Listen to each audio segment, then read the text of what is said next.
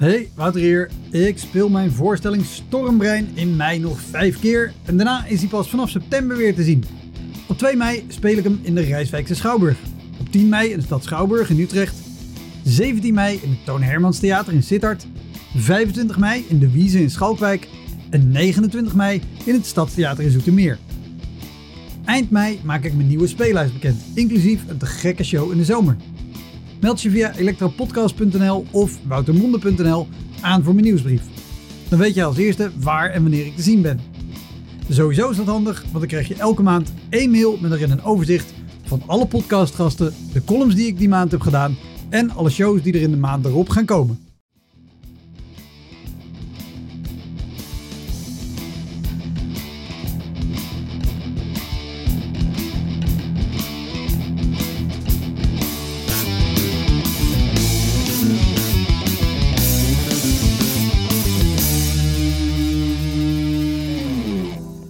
Deze keer is Edson da Graça te gast. Hij is comedian en hij speelt avondvullende shows in theaters door het hele land. En dat had ik bij die jongen, voelde ik het eigenlijk ook al. Maar ik was nog onervaren om, te, om die alarmbellen te, te, te, te zeggen van... Oh ja, alarmbellen, ik hoor jullie. Ik heb gelijk, ik stop hiermee. Ik hoorde alarmbellen, maar ik dacht... Wat is dat voor geluid?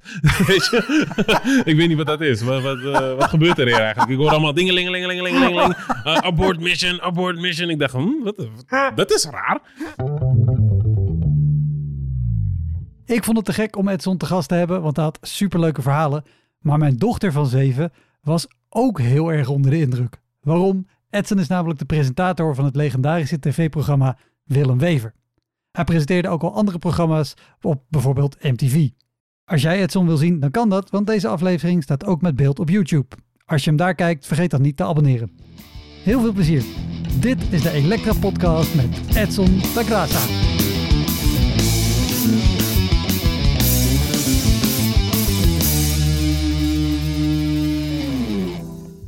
Laten we helemaal bij het begin beginnen. Wanneer ben jij begonnen? Wanneer ik ben begonnen? Ja, want, want, wij, wij spelen wel eens samen en we kennen elkaar, maar ik heb geen idee eigenlijk wanneer of hoe lang jij al speelt. Eh, nou, ik, ik zou zeggen, eh, ik, ik heb twee periodes van spelen. En dat is eh, de, de periode zonder aandacht spelen en de periode met aandacht. en de zonder aandacht heeft heel lang, dus ik speel heel lang zonder aandacht. En pas de laatste jaren met aandacht. Maar ik ben denk ik begonnen ergens in, dat moet ongeveer 2006 of zo zijn geweest of zo. Oké. En toen begon ik eigenlijk in. nou ja, dat waren, ja, dat waren eigenlijk evenementjes. En in clubs. Dus echt eh, waar gedanst werd en zo. Dus dan eh, kwam ik, voordat er werd gedanst, kwam ik even mijn shit vertellen. Nou ja, je kan eh, begrijpen dat dat niet altijd even chill was voor het publiek. dus ja. Nee, nou ja, ik, ik moet gelijk denken aan, aan Howard. Die is volgens mij in, in, in een vergelijkbare scene Ja. begonnen. Die ook een geweldig verhaal vertelde dat hij daar ooit aan het spelen was.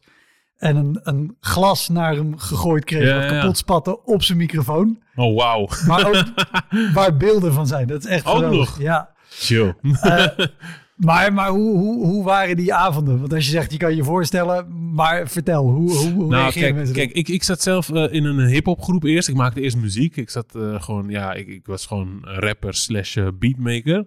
En met die hip-hop groep van mij, eh, daar zat een gast, eh, Arius, eh, die ook nu comedy, comedy doet. Of tenminste, Arius, doe je nog comedy? Dat vraag ik me af. Ja, ja, ja toch? Volgens mij wel. Ja, hij deed mee met AKF laatst. dus nee, nee. Dus, maar hij heeft mij eigenlijk erin geluisterd. Want eh, hij zei tegen mij van, hey, ik ga iets nieuws doen, iets anders. Ik, eh, naast hip-hop ga ik ook gewoon een eh, comedyavond organiseren. Dat deed hij samen met O-Dog, het broertje van Typhoon, of het broer van Typhoon.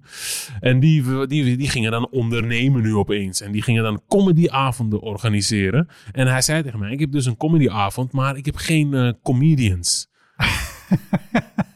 Toen dacht ik, ja, grap, dat is wel vrij essentieel als je een comedyavond gaat organiseren. Ja, zei, ik heb, ik heb eigenlijk alleen een, eh, een MC, dat was dan Tricky Rick uit Amerika. Ja, Zo'n oh, dude. wow. Ja, ja, ja. En, en dat was in de Madness in Amsterdam-Oost, echt een heel klein zaaltje. En hij zei tegen mij, wil je niet komen? Ik zeg, maar waarom? Hij zegt, ja, je je bent altijd wel grappig in de kleedkamer als we aan het optreden, of als we hebben opgetreden, maak je altijd van die grapjes. Kom dat ook gewoon vertellen. Ik denk, ja, maar dat, dat is gewoon in het moment, weet je. Ik kan niet, hoe ga Ja. ik dat ooit reproduceren, weet je? Ik, dat, dat, dat kan helemaal niet. Maar ik, eh, ik was jong, onbezonnen en ik dacht van, ja, fuck it. eh, ik vind het leuk om eh, op een podium te staan, dus ik ga het gewoon doen. En eh, toen stond ik daar in de Madness. Er waren iets van 13 man, waarvan eh, zes eh, personeel. Zwaar overbezet, die plek. Dus ik weet niet hoe ze daar ooit winst hebben gemaakt. Maar ehm en Tricky Rick kwam op en ik zag hem en ik dacht wow, dat is wel eigenlijk wel geinig. En ik kende comedy natuurlijk wel van ehm, Eddie Murphy en zo. En, Ja. dus dat, dat, ik kende het fenomeen wel, maar niet om het zelf te doen. En ook in Nederland had ik het zelf ook nog nooit echt gezien of zo, comedy. Of stand-up comedy in ieder geval. Ja. Dus dat was de eerste keer dat ik echt naar een stand-up comedy ding ging.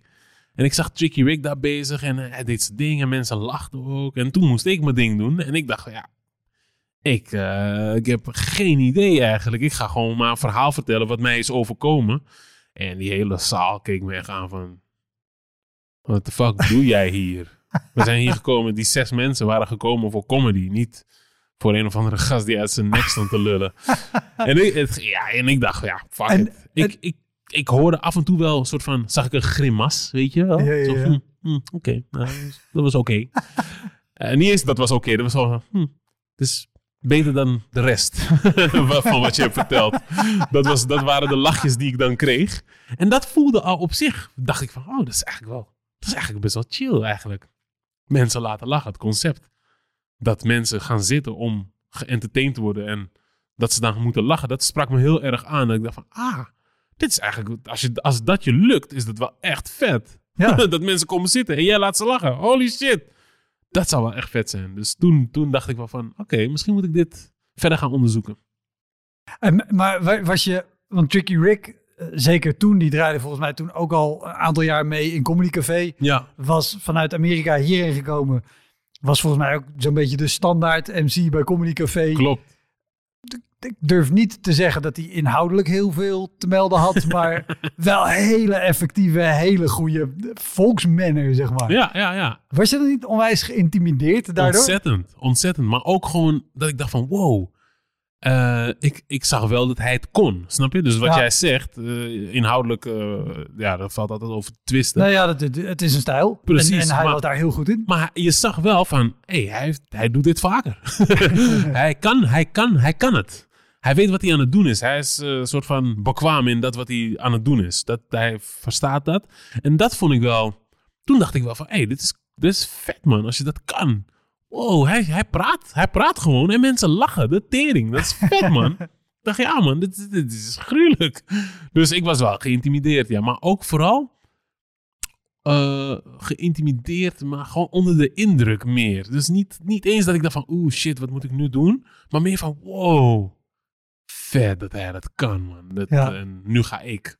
Ik, kan, ik, ik wist van mezelf dat ik het niet kon. Dat, ik, ik maakte mezelf geen illusies. Dus, ehm, dus ja, dat was, wel, dat was wel het moment dat ik dacht van, ja man, dit, dit, eh, dit, dit moet ik verder gaan checken. Dit is En, leuk. en hoe, hoe ben je toen verder gegaan? Eh, nou, zij zijn. oh, daar waar ik aan het leren was, eh, waar, was waren zij ook aan het leren. in het organiseren van events. Dus eigenlijk speelde ik alleen op hun events. Dat was iets van drie keer of vier keer per jaar. En dan huurden zij gewoon wat af en dan ging ik daar gewoon staan. En ik was een soort van hun huiscomedian. Want ja, zij, zij kenden zelf ook niemand uit de scene. Dat was zo grappig. Zij kenden alleen Tricky Rick per, per toeval. maar zij kenden ook niemand uit de scene. En af en toe plukten ze wel ergens een comediantje van, van, van een open mic van Comedy Café. Die, waarvan ze dan hadden gehoord via Tricky Rick of zo. Want ze hadden ook geen geld om, om mensen te betalen of zo. Dus, maar het was zo lijp. Want op een gegeven moment... Zij organiseerden dus, O-Dog en Aries organiseerden dus eh, comedy shows. Met, eh, ja, ik, ik doe nu tussen aanhalingstekens, comedians. maar dan denk je van, oh, op een gegeven moment ging het zo lijp dat ze, ze stonden nu niet meer in de madness, maar ze hadden nu Planet Hollywood afgehuurd. Dat ik denk van, hè? Dat, was eh, een behoorlijk grote discotheek in Rotterdam, toch? Hoe doe je dat? Nee, maar je had toen nog eentje in Amsterdam. Oké, oké. zeg ja, maar, ja. eh, wat, eh, dat, is heel, dat was vroeger de Rix. Dat Dan kon je voor 2,50 kon je naar de Oh, bioscoop. wauw. Daar zat het toen. Fuck, ik voel me oud. Oh, Ja, Ja, ja, ja. dat weet ik Als je wel. dat weet, ben je echt fucking oud. Ja. Als je weet wat de, de, de Rix is, dan ben je echt fucking oud. En was je vroeger fucking blut. maar eh, maar dus, dus Planet Hollywood, het was wel een soort van plek waarvan mensen dan soort van gingen eten. Het was dan McDonald's, maar dan chic, weet je wel. dus een soort chique McDonald's. En ik dacht van, hoe krijgen ze dit voor elkaar? En wat ga ik in de Planet Hollywood doen? De mensen gaan nu iets verwachten, want ze zijn op een plek waarvan je denkt, oké, heeft een bepaalde statuur. En dan ga ik daar staan. What the fuck? maar ik was eh, op een gegeven moment, eh, eh, in die tijd was ik wel, zeg maar, als zo'n show eraan kwam, was ik wel echt, was ik nu wel aan het schrijven. Dus het ging niet meer zo van, ik ga gewoon daar staan en wat lulverhalen vertellen. Maar ik ging wel echt even structureren wat ik dan zou gaan vertellen. Het was nog steeds niet goed, maar ik had wel, en dat was mijn voordeel, de mensen die daar toen zaten, waren mensen uit mijn omgeving. Mensen die ik voelde, mensen die ik kende. Dat waren veel, vaak donkere mensen. Eh, en, en mensen uit buurten waar ik eh, zelf ook heb gewoond. Dus raakvlakken met het publiek had ik wel. Ja. Dus ik wist wel ongeveer, oh, dit speelt in de community, dit speelt in de gemeenschap. Dus daar zou ik het misschien over kunnen hebben. Dat had ik wel door. En eh, toen ken ik de technieken van comedy niet eens. Maar ik ging wel op de issues die bij die mensen dan speelden, ging ik in. En dat werkte heel goed. En toen, en toen wist ik ook van, ja, toen was het klaar. Toen was het voor mij, dacht ik van, dit is wat ik wil doen. Dit is vet. Want toen werd er gelachen ook echt. Weet je, er werd niet meer gegniffeld. Werd, oh, ah, shit, ja. Bijvoorbeeld, er was iets met R. Kelly of zo aan de hand. En dan heel simpel pakte ik alle liedjes van R. Kelly. En dan alles waar je zeg maar over kon nadenken van, dat gaat over een klein meisje. Die, zet ik, die ging dan voor ze doen. Ja. En dan, voor hen was het gewoon, dat was ook een nieuw comedypubliek. Je kon merken van, zij zijn ook niet vaker naar comedy gegaan. Ze waren gewoon ook nieuw. En we waren samen aan het groeien in dat ding. En, eh, en ik deed die dingen en ze gingen stuk. Ah, vet. ah. En ik dacht, wow, dit is wel echt, dit is wel echt de shit. Dit is wel echt, dit. Nou, toen wist ik echt zeker van, dit is het, volgens mij het lekkerste gevoel wat je ooit kan Ja. hebben. Gewoon. Dat, ja, ja, jawel man.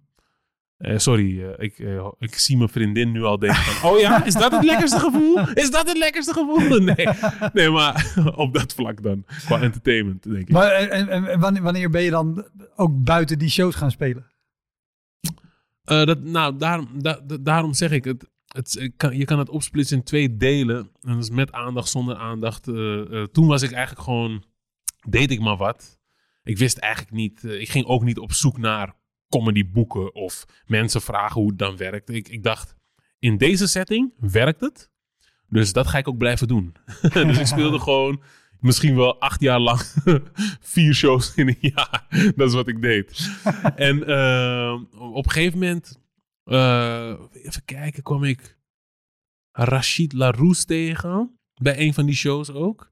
Kijk, gasten zoals Nabil en zo die je nu ziet, Ja. hebben ook allemaal bij die show opgetreden. Ali B, zijn eerste, toen voordat hij bekend was, was hij daar een soort van ook comedian. Snap je? Oh, oké. oh, Ja, cool. ja, ja. Dus, dus, eh, eh, dus allemaal dat soort gasten, gewoon jong, onbezonnen. En Ja. die, die je nu gewoon ziet, eh, dat je denkt van, ah shit. Maar toen ik buiten het comedycafé ging spelen, is dat Rachid Larousse had me een keer meegenomen. Hij had eh, iets in het comedycafé. Ja, want Rashid was, Voor- was comedian. En voor, voor, eh, voor mensen, als je denkt, huh, wie? Hij dat? speelde de slager bij Jurgen Rijman. Ja. Dat was Ja, Rashid. ja, ja, ja. ja, dat is hij, ja. Dus Oh ja, die- dat is makkelijkste Ja, nee, heel goed, heel goed. eh. maar hij, hij zei van, kom een keer in het comedycafé spelen. En daar had hij een show met Jeffrey Spalburg. En toen dacht ik, ah, oké, ja, dat is een comedycafé. Dat bestaat gewoon. Hier spelen ze elke week drie, drie, Maar vier je, je keer. wist ook überhaupt niet dat het bestond. Geen idee. Ik had geen idee. Ik had me ook, daarom zeg ik, ik had geen aandacht ervoor. Het enige wat ik kende was dat wat ik kende. En dat waren Ja. die vier shows in een jaar. Dus ik had niet echt, het was ook niet van, ik ga me hier nu echt in verdiepen. Ik ga het echt leren. Het wordt een vak. Nee, dat had ik helemaal niet. Ik vond het gewoon leuk om even die shine te pakken vier keer per jaar. en dat ze zei, hey, hij is goed man. Dat ik dacht, yeah. Weet je, dat was gewoon een soort comfortzone geworden. En, eh, en op een gegeven moment was ik daar en toen kwam, eh, kwam ik Wilco Terwijn tegen. Ja. En die was bezig, eh, eh, ehm, zelfs toen hij me daar had meegenomen, hè, wa- was ik niet echt super bezig. Maar Wilco Terwijn die, die kwam mij toen volgens mij daar op het spoor en die zei van, hey, ik ben bezig met een, met een soort van improv show. En het heet Nou en Lau. En ik zou jou wel als, als MC kunnen gebruiken. Je bent eh vlot, je kan met mensen praten. dit, dit. En eh, toen dacht ik, oh, dat is wel chill. Eh, toen deden we Nou en Lau. En dat was met Nabil, met Fouad, met Riza, eh, met Mich Michel de Hond, Menno Stam. Deden we, en Wilco. Ja. Deden we Nou en Lau. En eh, toen gingen we elke vrijdag eigenlijk... Een, het was weer, zeg maar, mijn publiek. Ook urban publiek. Vrijdagavond naar een professionele Ja, dat wil show. ik wel zeggen. Dat was een late night show Ja, in, in het comedy theater. Ja, in het comedy theater. Dus, eh, eh, dus het was weer mijn publiek. En weer de mensen die ik... Oh ja, Dara Faizi. God rest his soul. Die zat er ook bij. Ja. Ja, man. My, my man, my man, Dara Faizi. Ehm, en toen gingen wij daar gewoon los, man. Het was een soort van... Mensen kenden de lama's, maar dit was lama's van de achterbuurt. En het was gewoon... Het, ja, mensen waren... Men, we gingen zo los daar. En het was zo vet dat ik dacht van... Hé, hey, wauw, dit is, dit is wel vet. En zo kwam ik eigenlijk dichter bij de mensen die ook eh, in het circuit speelden. Dus in, echt in een comedycafé stonden. En eh, op een gegeven moment zei Wilco ook van... Ja, je moet, je moet vaker naar comedy theater komen en vaker naar comedy café gaan. En eh, dat ging ik toen ook doen. En toen werd ik vaak als MC ingezet. Eh, en dat was op zich voor mij een goede leerschool eh, om als MC te beginnen. Want niemand verwacht dat van je. Zelfs nu nog, als ik MC, zeggen mensen... hey, jij, jij moet ook comedy doen. Dan denk ik van, fuck jou man. Jij zou dat ook wel kunnen. Ja, je zou het ook wel kunnen, man. Jij was af en toe wel grappiger dan die comedians. Dacht ik, ja, weet je, you don't understand. dus, eh, maar dat, dat heeft mij toen echt laten nadenken van, oké, toen kwam ik, ging ik ook vaker voor het Comedy Café spelen. En toen kon je ook nog toeren. Ken je die dagen nog? dat je met het Comedy Café gewoon wegging naar plekken. Wauw. Dat was zo vet. Elk weekend mocht ik dan ergens MC'en voor die, voor die comedians die daar dan Maar, stonden. maar weet je nog, ik, het is te gek. Want, weet je, beschrijven, weet je, het gaat steeds beter en leuk en, Ja. en het gaat lekker. En zeker ook, weet je, dus nou en nou. Ook eh, voor, voor je eigen publiek, zeg maar. Er komt dan natuurlijk ongetwijfeld ook een moment, zeker als je gaat toeren, Mhm. Dat je ergens in de provincie staat voor Ja. alles behalve je eigen publiek. Zeker, zeker. En dat eh, was ook En die denken, echt Kelly, ik heb nog nooit van echt Kelly gehoord. Nee, precies. Maar daarom eh, eh, was ik als... ik was altijd wel wel bespraakt. Ik kon altijd wel gewoon... En ik kon ook... Dat is misschien wel mijn ding. Ik kan heel makkelijk voelen van... Oké, niet dat ik het dan... Ik kan wel voelen van... Oké, dit wordt moeilijk. of dit zou ik dan moeten of moeten gaan doen. Maar kan ik dat dan wel? En dat ging dan soms ook gewoon mis. Dus ook in de provincies dachten ze van... What the fuck lult deze gast? maar ik wist ook wel van... Ik ging niet R. Kelly dingen doen Nee. in de provincie, snap je? Dus als MC hoefde ik, had ik niet de druk om per se super grappig te zijn. Ik kon Nee. gewoon geestig zijn en gewoon met mensen praten. Dat vond ik altijd wel leuk. Mensen een beetje afzeiken en dan eh, een beetje een soort van sfeer creëren. Dat, dat kon ik wel. Maar ik, eh, daarom was ik ook blij dat ik als MC werd ingezet. Want ik, ik had, Ja, weet niet je- of ik als comedian het had gered. Want dan had, dan had ik... Je- ja, Je hebt een andere rol. Dat, Ja. dat, is, dat is het voordeel. ja, dus maar dan, dan heb je, weet je, een, een show daaruit. Want dat is het nadeel als je hem ziet. Dat je natuurlijk, je bent de eerste die opgaat en de allerlaatste die eraf Ja. gaat. Maar je hebt ook plekken waar het extreem rumoerig is of weet ik wat. Dan Ja. ben jij als MC echt degene die voor de leeuwen wordt geworpen met ja, klopt. zet de show maar op en zorg maar. Ja, klopt. Ja, en dat, ja, dat, nou ja. Weet je, weet je daar nog een van te herinneren?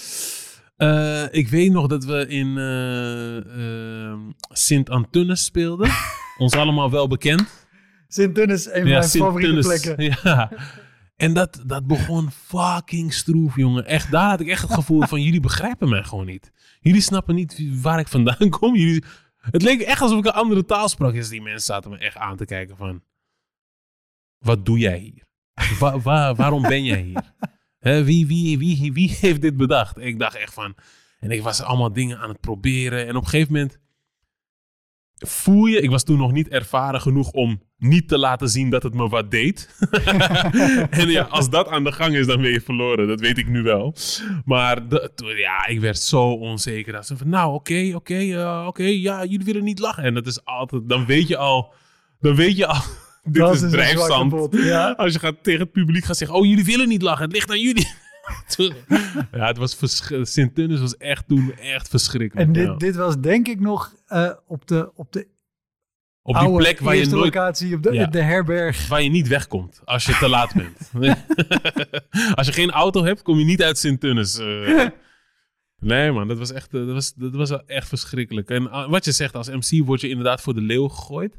En, ehm, maar ik ben blij dat ik dat wel heb gedaan, want daardoor kan ik nu heel goed doodgaan. Eh, ik kan heel goed op het podium doodgaan en het, eh, het doet me niks. Want ik weet, je, je, je, weet je, dat is the name of the game. Je, je- het kan gebeuren dat het gewoon eventjes niet, Ja. dat het gewoon niet, niet lukt. Dus, eh, en dat is vervelend, maar het is niet het einde van de wereld. Maar, maar, maar toen, hoe, hoe kwam jij dan van zo'n show vandaan? Ja, de tering, je, je voelt je helemaal... eh, eigenlijk het tegenovergestelde van die eh, vier shows in een jaar... waar je denkt, ik ben god.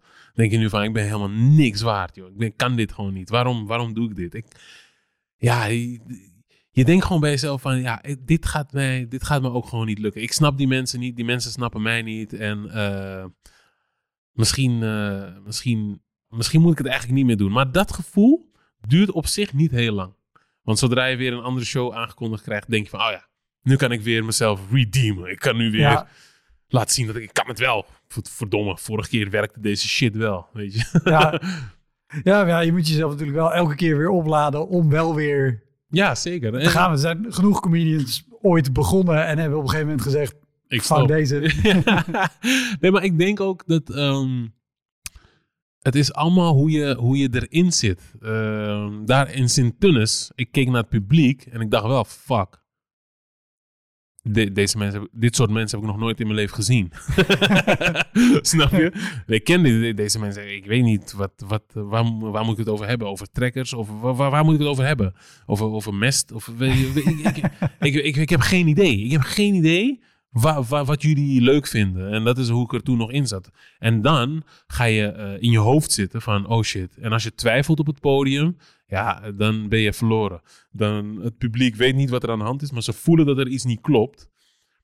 En eh, dat ben jij. Eh, jij bent degene die twijfelt terwijl jij die avond moet leiden. Ja, Ja, ze verwachten dat jij een leeuw bent en niet, een- geen antilope of een hertje. Weet je? nee. En, en dan, dan noem je ook nog wel een hele specifieke show. Want wat in, in Sint-Tunis ook nog het geval is, het, het is een kleine hechte gemeenschap. En de mensen die naar de comedy show komen, Ja, kennen elkaar ook nog eens Ja. allemaal heel erg goed. Ik heb daar ooit gespeeld. Ehm, en en ik- vind het een hele leuke plek. Omdat ook, is het is er altijd heel rumoerig. En ze zitten ook, er komt nooit iemand van vooraan zitten. Ze zitten altijd helemaal ja. achterin. Er staan lange, of lange tafels van die bierbanken, maar daar gaan ze niet aan zitten. Ze Klopt. staan allemaal achter in de zaal aan staattafels.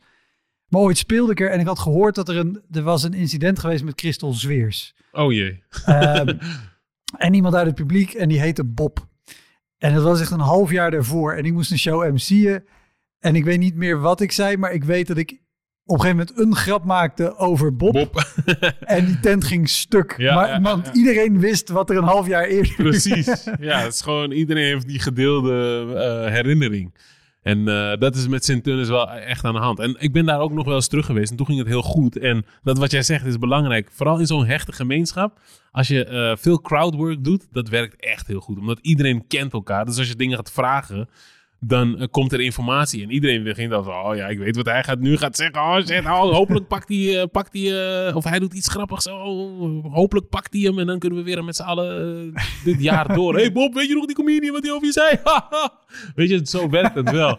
En ik denk dat als je dat op een gegeven moment met ervaring kom je ook erachter Ja. van, oké, ik speel nu in een, eh, eh, op een plek waar, waar het klein is, waar mensen elkaar waarschijnlijk goed zullen kennen, dan weet je ook gewoon van hoe je dat, eh, hoe je dat moet aanvliegen. Ja.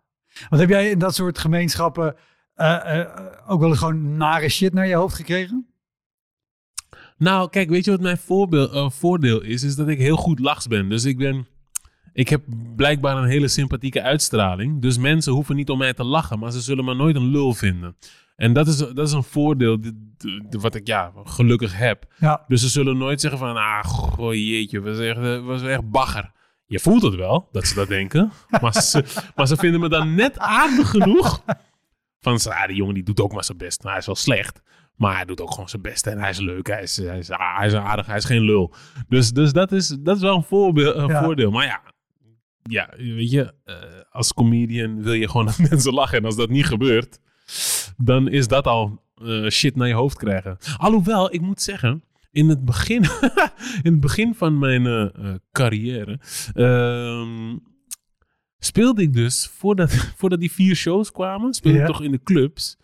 Toen heeft Arius mij gevraagd, en O-Dog, hebben mij gevraagd om te spelen in Lelystad, in een discotheek, maar op oudjaarsnacht. Dus eh, in deze discotheek waren veel, van, eh, veel mensen uit. eh, Het was een Curaçao's feest. Mhm. Dus eh, heel veel eh, mensen uit Curaçao waren er. En eh, na twaalf, ongeveer rond half twee of zo, moest ik op. Dus na vuurwerk, half twee, twee uur moest ik op. En niet alleen vuurwerk, maar ook al een hele avond feest en drank. En... drank. En dat, ik was daar ongeveer, volgens mij waren we daar om één uur. En dat feest ging, was los. Iedereen was aan het dansen. Uh, uh, Curaçao's muziek, pam, pam, pam. Mensen waren helemaal blij. Weet je, was een optreden van een, een of andere bekende rapper uit Curaçao. Double Trouble. Deze gingen los. Hey, zo je basie. Ai! Iedereen... En toen, uh, en toen rond een uur of twee, zei ze: Oké, mensen, mensen, luister, luister, we hebben, we hebben, stop de muziek. Iedereen was aan het schuren, alles stopte de muziek zo van. Iedereen dacht: Oké, nu moet iets gruwelijks komen. Oh shit, we hebben net Double Trouble gehad, je weet toch, nu gaat, wat hebben ze nog meer voor ons in petto? en toen zei ze: Ja, we hebben comedian, Edson de Graza. En toen moest ik op een bar staan. Op de bar waar gewoon drank werd verkocht. Hè? Toen moest ik op die bar gaan staan. En toen moest ik 10 minuten comedy doen. Ik ben nog nooit zo bang geweest in mijn hele leven. Nog steeds niet. Ik moest 10 minuten doen. En nu gasten keken zo naar mij van... Swa, een, eentje zei ook zo van... Swa, ga van die bar. Ik ga je doodmaken. Ik dacht, what the fuck? En je zag dat hij meende. Hij, had zo'n chick naast zich. Die, ze waren net lekker. Ik zag ze nog net twee seconden lekker aan het schuren. Ja, tongen, alles. En toen kwam ik met mijn bullshit verhalen. En ik was niet eens goed, je weet toch? Dus het was ook niet zo van dat ze dachten, hey, dit was kut. dit was kut dat die muziek stopt. Maar hij is wel goed. Ik was tering slecht. Het was misschien iets van een tiende optreden of zo, dat ik daar moest staan. Dan dacht ik, hé, hey, wat? Maar ik stond daar, 10 minuten. Ik kreeg wat 100, 150 euro om mijn leven te riskeren. Geen gevarengeld, niks. Maar hé, hey, die gasten waren woest. Ze zeiden, hé, hey, iemand ging zelfs naar de organisatie. Als die man niet weggaat, ik ga hem doodslaan. Nu, haal hem weg. Hé, hey, ik ben nog nooit... Het was bij Mystiek, Club Mystiek in Lelystad.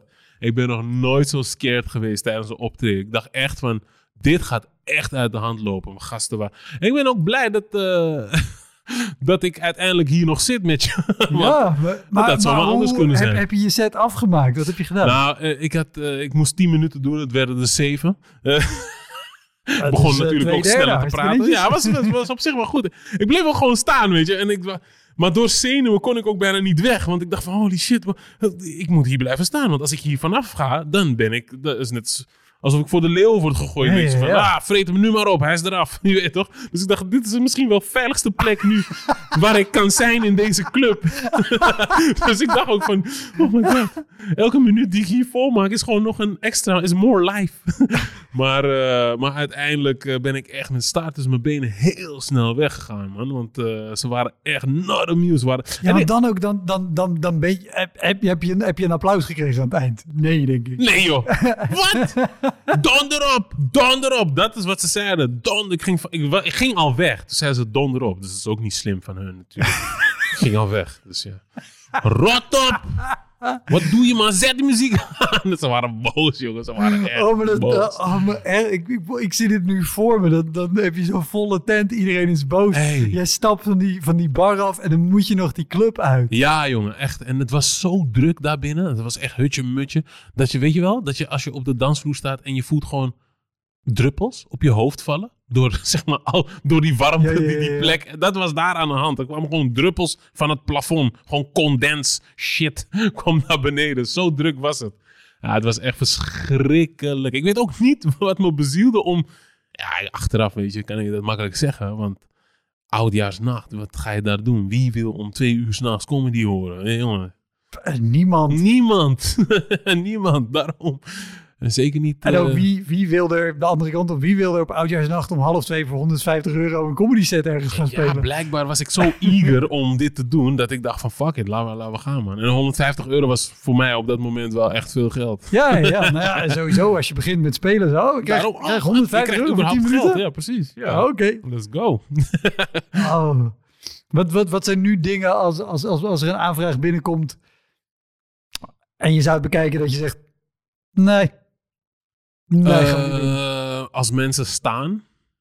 Als mensen staan, eh, daar heb ik eigenlijk eh, niet. Eigenlijk, misschien doe ik het wel.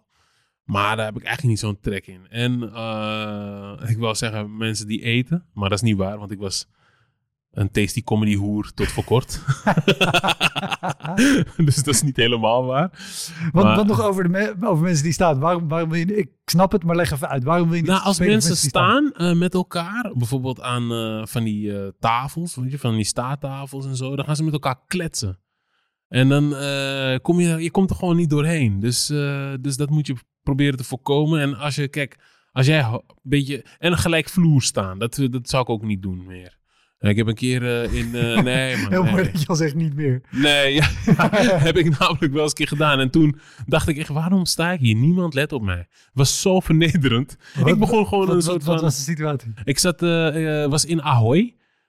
Nee, niet Ahoy, het eh Feyenoordstadion. Hoe heet dat? De, De Kuip. Kuip. En daar hadden ze zeg maar zo'n business lounge. En daar Mhm. had, hadden ze zeg maar voor een, voor een scholig, hele grote scholengemeenschap... hadden ze een soort van dag georganiseerd. En omdat ik toen ook les gaf, dachten ze... oh leuk, hij is docent, dus hij kan wel hier voor docenten grapjes vertellen. Maar ik had helemaal geen materiaal dat ging over school, snap je?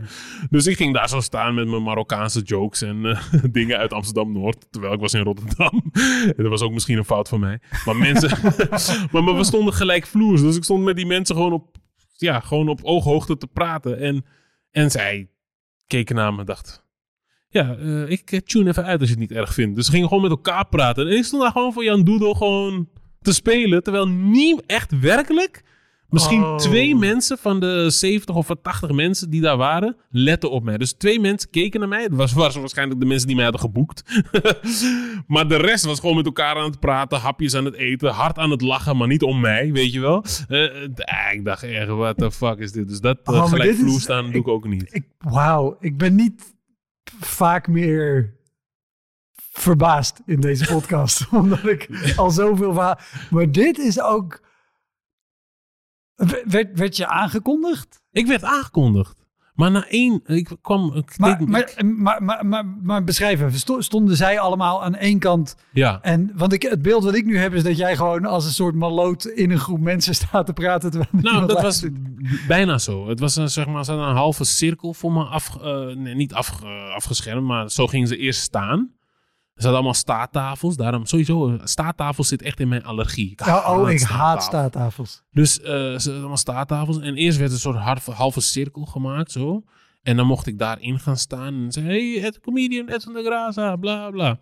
Maar het was ook al een beetje einde middag zo, weet je. Iedereen was al, had al eh, de hele dag workshops gehad of studiedag, bla bla. En toen kwam ik nog een kwartiertje, twintig minuten shit vertellen. Ed van de Graza. En ik begin. En ik begin waarschijnlijk zonder crowdwork of mezelf even goed neer te zetten. En ik eh, begin gewoon mijn verhaal. En iedereen dacht, ja, ja, geen zin in. Dus ze draaiden zich meteen om, gingen aan staattafel staan. het duurde, ik zweer het, het duurde iets van twee minuten. Dat iedereen dacht, oké, we gaan nu collectief besluiten dat we niet naar hem gaan luisteren. Dus iedereen draaide zich gewoon, en dat was het ergste, dat ze zich omdraaiden ook gewoon. Dat ze aan die staattafels gingen staan, gingen ze gewoon verder met hun gesprek waar ze voor de aankondiging mee bezig waren. Echt, het was, het was gewoon vernederend. Was Oh echt, man, maar die is, is Ja. inderdaad echt heel pijnlijk. Normaal als mensen nog zitten, dan, dan houden ze nog uit beleefdheid. ja, je- joel me uit, weet je. Ga, ga lach niet om Maar heb, heb, heb jij vaker voor docenten gespeeld of niet? Nee, valt wel mee. Valt wel mee. Ik, ik ben, kijk, ik, eh, eh, op maat dingen doe ik pas de laatste jaren. Omdat ik daarvoor vond ik mezelf ook helemaal niet goed genoeg om dingen op maat te doen, weet je. Dus dan, ik vind wel dat als je naar zo'n bedrijf gaat, moet je wel goed eh, beslagen ten ijs komen. Ja. En gewoon goed dat bedrijf ook op de voorgrond kunnen zetten. En niet je materiaal gaan doen. Nee, nou ja, dat- het kan, het natuurlijk maatwerk zijn. maar Het kan ook zijn dat je een groep docenten in, bij gewoon een comedy Ja. show in de zaal hebt gehad. Oh, op die Want- manier, want ja, ja, mijn ervaring, ik ben benieuwd of jij dat ook hebt en hoe je er naar kijkt met zelf een docentenachtergrond. Mm, Ik vind docenten, geweldige mensen, doen hartstikke Kut. goed werk. Maar holy fuck, als die in de zaal zitten, het is payback. Het Want- is echt het kutste publiek wat je kan hebben. Echt, ik zweer het. Ze hebben nergens zin in. Eh, ze voelen zich allemaal... Ja, pff, weet je, ik eh, kan ook nu een voortgangsvergadering. Dat voel je gewoon altijd. dat ze, alsof ze dat denken. Ik kan nu ook een voortgangsvergadering voorbereiden. Ik kan nu ook wat gaan nakijken. Waarom, moet- waarom zit ik hier eigenlijk? Dat voel je wel altijd, ja. Ja man, nee, maar docenten, docenten over het algemeen klopt hoor. Stug publiek. Echt stug publiek. Ja, ik heb ook altijd alle, alle frustraties van, een- van een jaar lang Ja, lesgeven precies. aan onwelwillende pubers, die, Die krijg je nu die gewoon... krijg jij keihard. Meneer comedian. Ja, hier. ja, het is lijp hoor. Nee, docenten, nee, liever niet. Liever niet, nee. Of tenminste, ik weet niet of ik nu eh, in mijn vingers snij. Want misschien dat, dat er net scholen luisteren. Oh, die, die Edson, die wil... nee, nee, tuurlijk. En Nu op dit moment zou ik het wel doen. Omdat ik gewoon mijn rugzak heb gevuld met ervaringen. En dan denk ik wel dat ik uit de voeten zou kunnen hoor. Als ik wat informatie krijg, dan Ja. denk ik wel dat ik iets leuks kan schrijven op, eh, op maat. Hoi, Wouter hier. Wist je dat er al meer dan 160 afleveringen van Elektra online staan? Dus het kan heel goed dat je net die aflevering hebt gemist met een comedian of cabaretier die jij echt helemaal te gek vindt. Op elektrapodcast.nl kan je makkelijk zoeken op de naam van de gast. En daar kan je ook heel makkelijk doneren of crewmember worden om mij te steunen bij het maken van deze podcast. Als je in je podcast of streaming app even klikt op abonneren of volgen, dat is gratis, krijg je elke week een melding als er een nieuwe aflevering klaar staat. Oké, snel weer terug.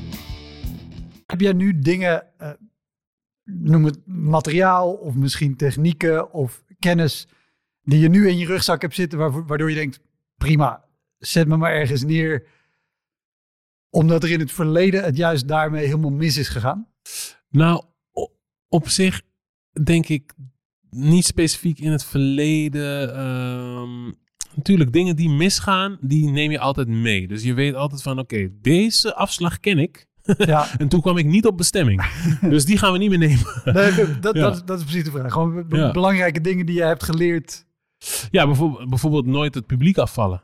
Dat, dat kan je niet maken. Weet je, het ligt niet aan. Je mag nooit, ook al is het wel zo, eh, of voel je dat zo, eh, je kan nooit aan het publiek teruggeven van. Ah, kom op jongens, kom op. hey, eh, waarom lachen jullie niet? Weet je? Dat is, dat is zo killing. dan, het eigenlijk, dan, dan heb je gezegd, oké, jullie hebben gewonnen. Ja, En eh, dat is ook iets wat ik heb geleerd eigenlijk. eh, en daar, daar worstel ik eigenlijk nu nog steeds mee. Is eh, geen twijfel kennen. Je materiaal zelf ook echt geloven. Daar ging het vaak bij mij mis. Dat ik dacht van, oh, maar dit wat ik heb, dat werkt niet. En als ik dat dacht, ging het ook altijd mis. Terwijl hetzelfde materiaal, als ik dacht van, oh, ik zit, er- ik zit er vandaag wel lekker in. Dus eh, ik ga ze gewoon knallen, bam, bam, bam. En dan ging het ook gewoon goed. Dus ik denk dat als je die mindset kan eh, switchen naar, eh, dit is gewoon fucking goed. En ik ga nu mijn verhaal doen. En jullie Mhm. gaan gewoon helemaal stuk, want ik geloof hierin. Dan draag je dat op podium ook echt uit. Dat Ja. mensen ook van, oh shit, hij meent het wel. Weet je, dat is wat mensen willen, willen, willen voelen. En ik denk ook, eh, de grootste les die ik heb eh, geleerd eigenlijk is... ehm, je moet niet grappig willen zijn op het podium. En dat klinkt misschien heel gek, maar... ehm, je moet gewoon voor jou, dat wat, wat ik vertel op het podium is eigenlijk bittere ernst. En het publiek kan het grappig vinden, maar voor mij is het heel serieus. En ik merk dat als ik dat zo aanpak, als ik de shit die ik vertel, dat ik dat helemaal niet grappig vind, maar dat het gewoon serieus... Ik zit hiermee, jongens. Dit is echt een wezenlijk probleem. Dat mensen daarom moeten lachen, omdat ik het zo serieus neem. ja. En eh, ik, ik denk, vroeger eh, eh, wilde ik wel altijd de comedian zijn. Hey! Jongens, we gaan even lachen. Dan ben je een soort... kla- ja, snap je? Dan wilde ik zeg maar grappig gaan doen. En Ja. dat is pijnlijk. dan, als mensen dan niet lachen, is het extra pijnlijk. Want dan zit je gewoon naar een soort van karikatuur van jezelf te kijken. En niemand lacht. En iedereen denkt van, jij speelt dit. Dit is gewoon bullshit. Ja, Jij bent niet echt zo. Waarom, waarom doe je dit? Dit is jouw interpretatie van een comedian. Stop hiermee. ja, En, en ik denk dat dat het moeilijkste is ook van ons vak. Is zeg maar je eigen sound vinden en daar ook echt in geloven. Weet je, als je kijkt naar gasten zoals Bill Burr, weet je, die gast is de hele tijd boos. En natuurlijk, het is, hij, heeft het, eh, hij zet het misschien wel aan, maar het is wel echt. Je Ja. voelt wel, dit is, deze man is echt geïrriteerd de hele tijd. En mensen lachen daarom, omdat hij het ook nog gewoon... Nou ja, hij, hij, hij kan het heel goed spelen, maar het, het heeft natuurlijk zijn oorsprong in dingen waar hij Ja. echt waar zo hij boos echt, over waar hij echt boos over is. En, en dat voel je gewoon echt. En Weet je, als die- publiek zijn. Die, die omslag bij jou, is dat, is dat gegroeid? Of weet je ook eh, shows aan te wijzen waarop het niet alleen pijnlijk was op het moment zelf, maar waardoor ik de realisatie kwam, oké, dit, dit moet ik gewoon niet meer zo doen. Ik zit even te denken. ehm, nou, ik heb, ik heb eh, meegedaan aan Culture Comedy. eh, Culture Comedy, way, back. De, de Culture Comedy Award. De Culture La- laten we gewoon voor zeker argument zeggen dat dat de belangrijkste comedyprijs Ja. eh, is die er in Nederland ooit is geweest. Ja, Puur omdat ik hem ooit gewonnen heb. je hebt hem ooit gewonnen, hè? Ja, lul. Maar hij bestaat niet meer. En hij stelde niks voor. Ja, en toen stond... Toen, nou ja, de- ik weet gingen, jullie- gingen jullie toen ook naar België? Naar Arend, Arend eh, Schouwburg? De, de Arenberg Schouwburg. Ja, Ja, ik heb de, mijn, mijn finale was in de Arenberg. Precies. En eh, dat, was, eh, dat was intimiderend. ja, toch? Ik, Heel druk. heel druk. En ik deed dat jaar, mijn finale was met Vera van Zelm, William Hm. Boeva. Hm. En, oh, de geknipte man, dan kan ik niet, Willem Goegebuur. En niet op zijn naam komen. Maar, maar William was net, die kwam net op in Antwerpen. Maar die komt Ja. ook uit Antwerpen, van de stad, voor Dus, de Vlaamse ja. luisteraars. Dus die was echt. Ja. iedereen was, was voor William. En uiteindelijk won ik. Eh, en hij won de publieksprijs en is daarna hartstikke groot geworden, figuurlijk. Eh, dus, maar maar dat, was, wel intimiderend, want je staat opeens in een ander land met een ander publiek. Ja, Maar ja. goed, de- het Nee, maar, wel ja, wel. maar, ja, nee, maar dat, dat, dat nou, is, is goed dat je het zo neerzet. Dus ik was eh, in België en ik, ik weet niet, ik, zat daar, ik stond daar en ik dacht, oh shit, ik moet grappig zijn. Ik moet, grap, ik moet echt grappig zijn. Ik weet nog dat, eh, volgens mij stond ik met Fouad Hassan, Arbi, Arbi eh, met de achternaam. Yashi. Ja, die ja. En, en nog iemand. En eh, zeg maar, Javier Guzman was een soort van de, de, de, de hoofdact. Dat, dat hebben ze dan altijd. eh. En ik stond daar en ik dacht van, oh. En op een gegeven moment begon ik gewoon ja, meer grapjes te vertellen, weet je. Shit die ik helemaal nooit had uitgeprobeerd of zo.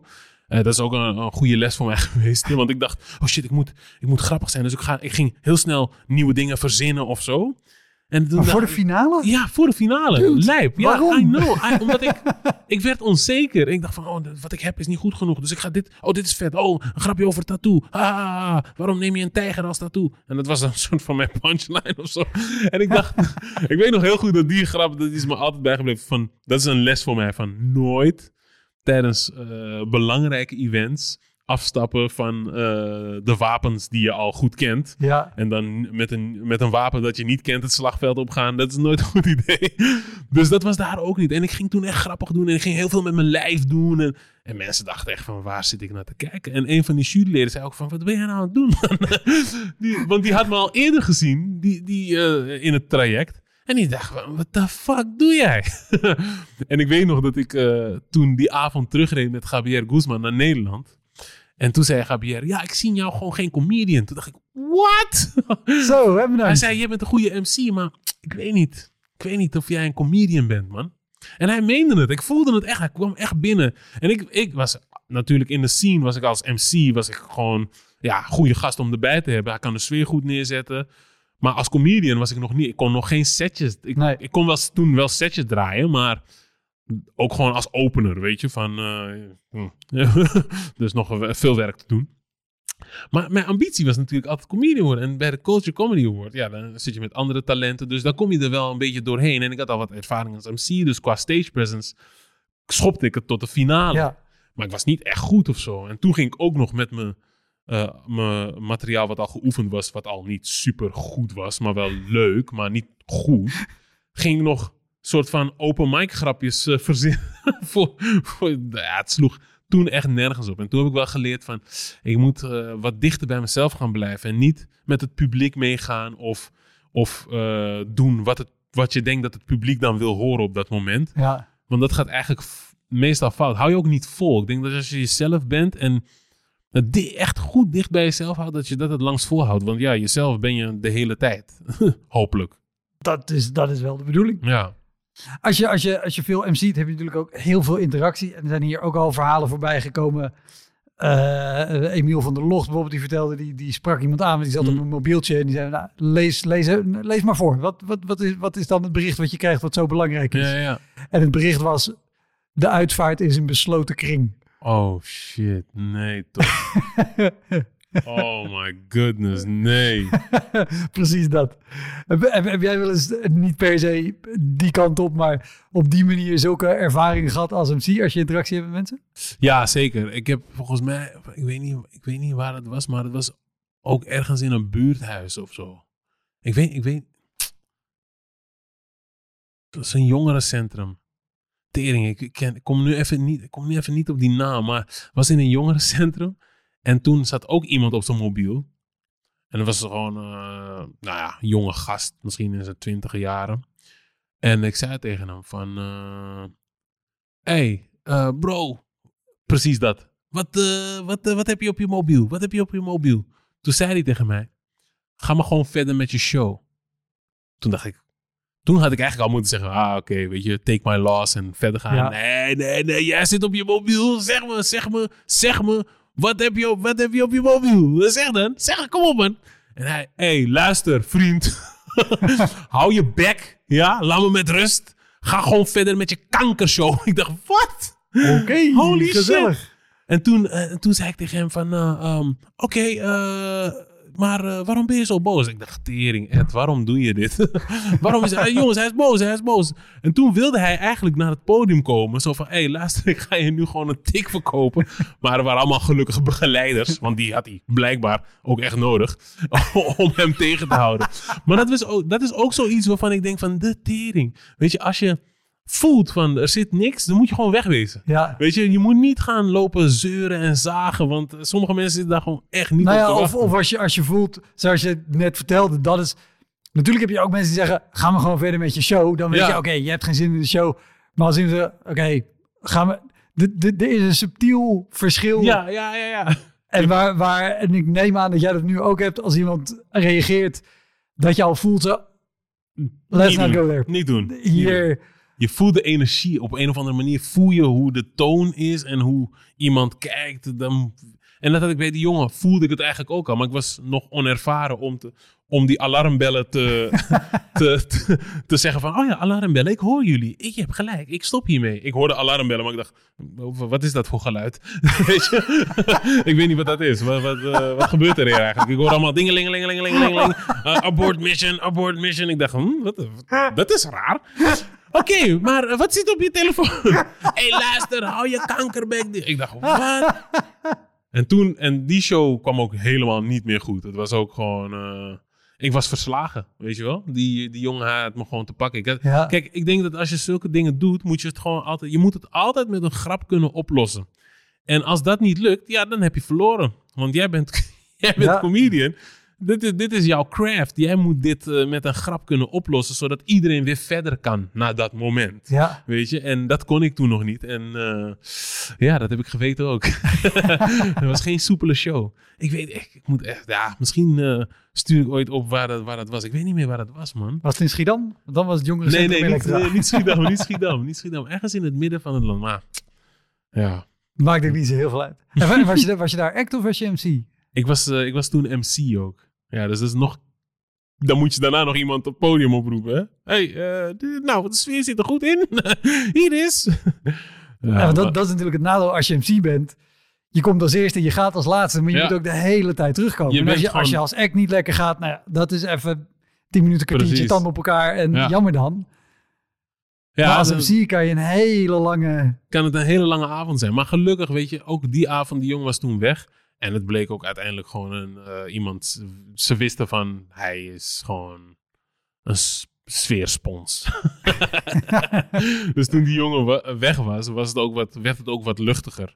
En af en toe maak ik nog wat referenties na dat. Maar je zei, meestal werkt zo'n callback dan wel. Nou, eh, maar toen niet. Want iedereen was ook een beetje soort van geïntimideerd door die jongen of zo. Weet je van we gaan niet om hem lachen nu. Want eh, straks staat hij het... eh, heb je om mij gelachen? Heb je om mij gelachen? Ik maak je kapot.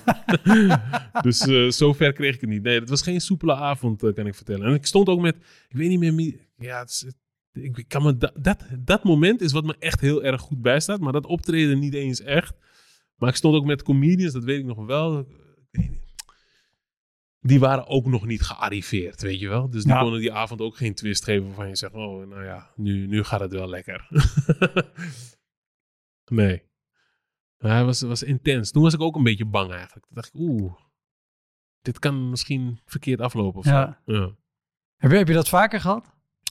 Nou, op, ja, op oudjaarsnacht een keer. maar nee, op zich niet. Op zich niet. Eh, nee, niet echt bang. Niet echt bang. Meer gewoon dat je denkt van oeh, deze, deze crowd eh, is gewoon stug. En eh, ja, het, gaat, het gaat misschien even niet werken. Maar ik denk dat dat er af en toe gewoon, eh, gewoon bij hoort. Maar bang niet echt. Dat, Nee. dat zijn misschien de enige twee momenten dat ik echt, ba- dat ik echt dacht van oeh, Ja. ik kan door dit werk ook gewoon tussen zes plankjes liggen straks. En heb, heb, je- heb je shows gehad? Want nee, laat ik het anders zeggen. Op welk moment in de show was dit met die jongen? Was dit al aan het begin of, of halverwege? Dit was het, het begin, begin. Dit is gewoon, we gaan beginnen met de show. hey, oké. Ja. hey, maar jij zit op je mobiel. Eerste zin die ik Oh, uitsprak was, hey, jij zit op je mobiel. Dus mensen wisten ook niet wie ik was, hoe ik was, wat voor toon ik... eh, en dat was het eerste wat ik zei. Dus Ja, ja, dat is ook misschien een les voor mij geweest. Hoor. Dat je het wel even moet, mensen moet laten wennen aan wie jij dan bent. En waarom je ze gaat aanspreken. En Ja. wat je nou precies komt doen. en, en, en ook misschien dat het op dat moment voor jou storend was. want Dat, dat, en ik heb dat zelf ook gedaan. Ik zie het andere comedians doen. Mm, Weet je, die spreken dan zo iemand aan. Zonder eerst even goed aan te voelen. Heeft de rest van de zaal hier überhaupt last van? Ja, ja, ja. ja. Want als dat niet zo is, dan kan ik het even laten. En misschien na de eerste comedian, als die dan nog steeds op zijn mobiel zit, ja. dan ga Ja, ik hem dan aanpakken. Want dan, weet iedereen zit op dezelfde, op dezelfde pagina, wou ik zeggen. Is- Iedereen is on the same Ja. page van... Dit is iets wat nu hier gebeurt. Wij zien dit allemaal. Wij erkennen dit gedrag. En eh, dan kan je er wat van zeggen. Dan kan je het benoemen. Maar tot, tot na mijn eerste zin... of tot voor mijn eerste zin... wist niemand dat die jongen op zijn mobiel zat überhaupt. Snap je? I- Iedereen dacht, oh, we gaan, we gaan iets nu zien. En ik, het eerste wat ik zei van... Hey, jij zit op je mobiel. Wat heb je dan daar? Wat heb je dan daar? Terwijl niemand, da- iedereen dacht van, maar wie, hoe heet je eigenlijk? wie, wie- wie- jij, gaat nu wat dingen doen, maar wat gaan jullie eigenlijk doen? Dus dat was eh, misschien wel... Is dat misschien ook de, de, beginnersfout. de docent in jou die daar dan... ja, te- te misschien streng wel. wil misschien wel, ja, misschien wel. Maar het is ook gewoon, hou vast, weet je? Ook ga hem pakken nu. Ja, Snap je? Dan, dan ben ik niet alleen. dus, eh, want het is zo'n jongerencentrum. Ja, je denkt al van... eh, weet je, wat, wat komen we hier doen? Maar dan eh, denk je van, is ook een beetje houvast. Ja, ik ga hem nu even afzeiken. En dan vindt iedereen me cool. Want hij zit op zijn mobiel. Hij stagneert het proces. Hm, ja, dus ik ga jou even aanpakken. Ja. Maar dat pakte volledig verkeerd uit. Wat heb jij... Want je, eh, jij gaf maatschappijleer, toch? Eh, nee, nee, nee. Ik, ik, ik was mentor, eh, dus ik was instructeur. Dus wat ik dan deed was een klas begeleiden. En op die school was het heel, ja, wel apart ingericht. Want bij elke les dat die klas had, was er een mentor aanwezig. Naast de docent die die les gaf. Dus bij Nederlands zat ik als mentor erbij. En dat was eigenlijk op zich een heel goed systeem, want ik lette ook op. En als tijdens mijn mentoruurtjes wist ik precies wat die docent Nederlands eh, had verteld en wat, wat er gedaan moest worden. En dan kon ik ze daar ook gewoon, heel goed in begeleiden. En eh, na een aantal jaar, ik heb het acht jaar gedaan in totaal. En daarvan waren vijf, eh, vijf jaar waren als mentor. En toen heb ik intern een opleidingje gedaan, mijn PDA gehaald, eh, de didactische bevoegdheid. En toen kon ik Nederlands gaan geven op eh, MBO niveau Ja. 2 niveau. Ja. En heb, heb, je, heb jij dingen eh, toegepast uit, uit comedy technieken of weet ik wat, in, in, je, in je lesgeven of andersom? Dat je dacht, Ja, hey, dit ken ik uit het één. Uh, eigenlijk, lesgeven was voor mij. ik heb, voor het lesgeven heb ik ook baantjes gehad. Die heb ik. Tot voor die tijd was het baantje wat ik het langst had volgehouden, was 11 maanden of zo. Ik, ik vond het allemaal niks, niks, niks. Totdat ik in het onderwijs kwam, toen dacht ik: hé, hey, dit is gewoon optreden. De hele dag door. Gewoon sta je voor een klas en je kan gewoon optreden. Je bent gewoon, ik ben gewoon aan het optreden gewoon de hele tijd. Dus ja, maar niet, niet heel bewust of zo hoor. Niet heel bewust, maar je voelt wel van, oh, dat ik vaak MC komt nu wel echt goed van pas. Bij zo'n klas. Dat je denkt van, ah, ja man, ik weet gewoon hoe ik die crowd moet bewerken om, om ze erbij te trekken. Dus dat, dat, is zeker, dat is zeker wel een voordeel geweest. En ik denk vice versa ook, dat voor de klas staan, dat je ook gewoon ehm, beter wordt in het aanspreken van een groep. Ja. Ja.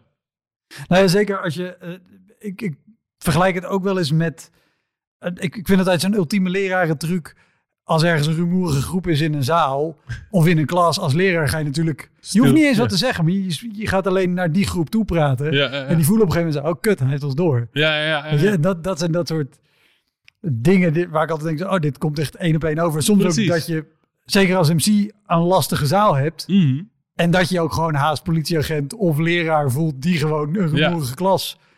Ja, ja. nee, het is, het is vaak ook van eh, wat, wat ik uit, eh, uit comedy heb meegenomen naar, naar de klas toe, is zeg maar de man met de grootste bek aanpakken. En dan weet iedereen van, oké, jij bent alpha man hier. Je weet toch?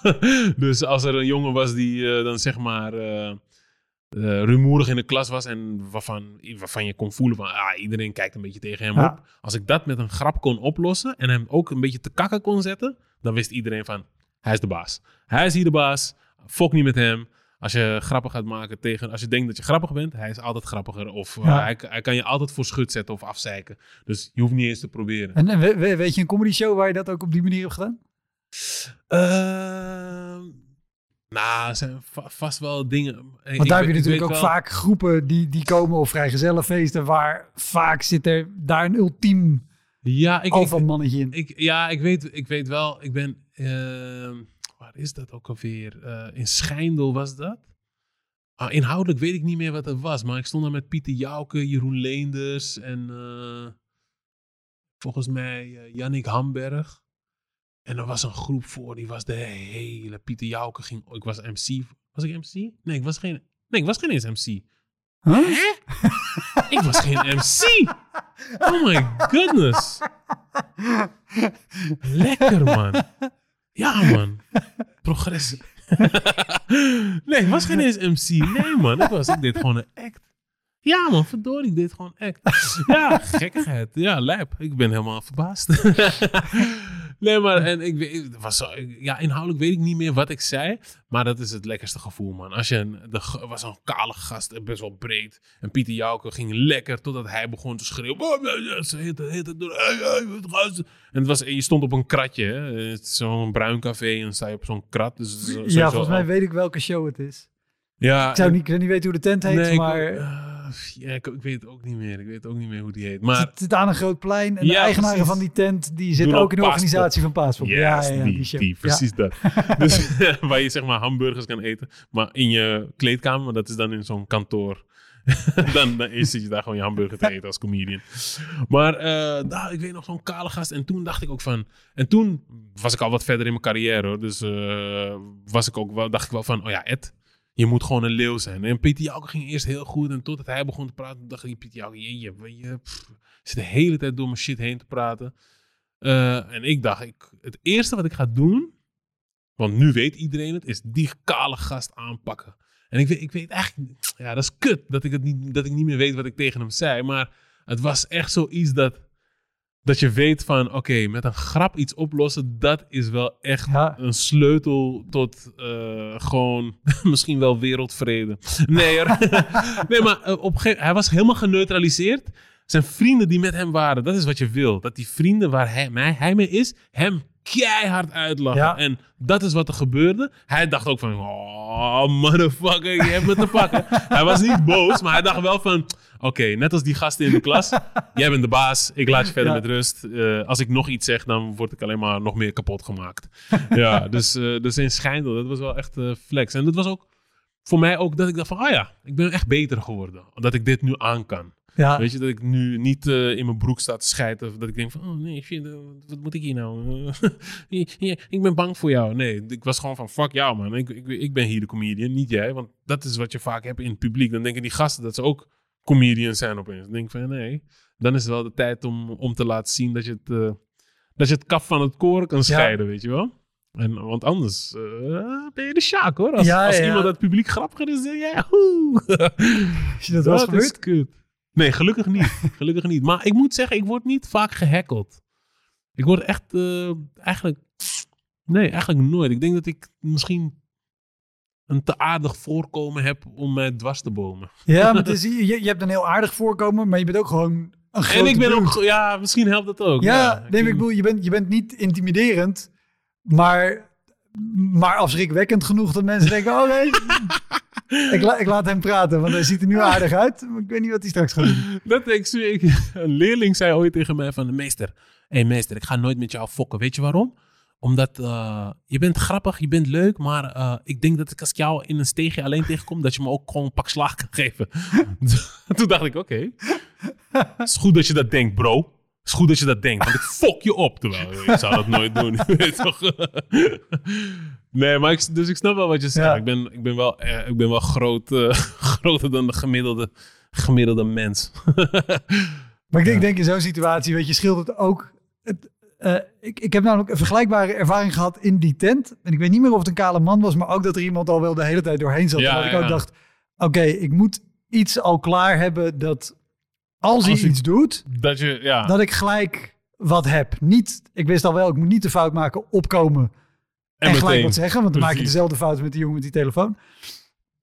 Maar dat je dan wel al de rust hebt om dat te bedenken, te analyseren. ja. Wat kan ik zeggen? Exactly, ja. Want in principe is het natuurlijk niet anders dan wat je deed tijdens Culture Comedy met van tevoren nieuwe grapjes bedenken. Nee, precies. Alleen op dat moment bedenk je gewoon nieuwe grappen die op dat moment relevant zijn. En waarschijnlijk ben je ook gewoon beter geworden in het bedenken van grappen. Precies. dat is zeker. zeker. Maar, we, maar, maar, maar dan weet je wel zo, oké, op het moment dat je ook maar iets doet. Dan ben ik klaar voor je. En dat is wat het publiek ook waardeert. Want dan zien ze, oh, deze man heeft skills. Ja, Hij kan in het moment kan hij anticiperen op dat wat hier gebeurt. En dat is voor het publiek goud waard. Eh, Ja. dan, dan weet ze ook gewoon van, jij bent goed. Dit zou ook niet zomaar kunnen. nee. Ja. Hey, is, er- is, er, is, er, is er één show uit je, uit je hele carrière waar je op terugkijkt en denkt, oh, dat is... Als er ooit één show de reden zou zijn om te stoppen hiermee, dan zou het die zijn geweest. Ehm, In, in welke zin dan ook. Ik bedoel, dit... Dat was eigenlijk die, die show waar ik net over vertelde. De, de, de, de show in eh, Lelystad. Even kijken of ik... Of, Of ik, een, eh, of een dronken vrijgezellenfeest bij, bij, bij Comedy Café Max Euweplein. Dat je natuurlijk een veel rumoeriger publiek ja, vaak ja, nog dan... ja. Ik zit even... Er, er zit iets aan te komen. Ik, ik probeer het op te lepelen, maar... één show. Jeetje. Of waar je misschien als MC ook al gewoon dood bent gegaan. Gewoon vanaf minuut één en dan nog terug moeten komen. Eh, ik, ik kan mezelf ook wel shows eh, eh, herinneren dat ik ook wel eens de open mic MC'de bij het Comedy Mhm. Café. En dan heb je natuurlijk allemaal beginners die komen en met mensen die wat langer spelen die nieuw materiaal komen testen. Maar ook avonden gehad dat er echt vooral zes van de acht heel erg nieuw waren. Oh ja, ja. En dan met twintig man in de zaal. Ik, ik moet zeggen, dat is misschien inhoudelijk was het niet zo. ik moest. Eén show, nou ja, oké, één show waar ik echt nare na. Ja, oké, nee, misschien moet ik dat niet vertellen. Nee, Dan nee. zeker. Nee, nee, nee, nee, want dat, gaat niet eens over de show zelf, maar Ah, over, over de randverschijnselen.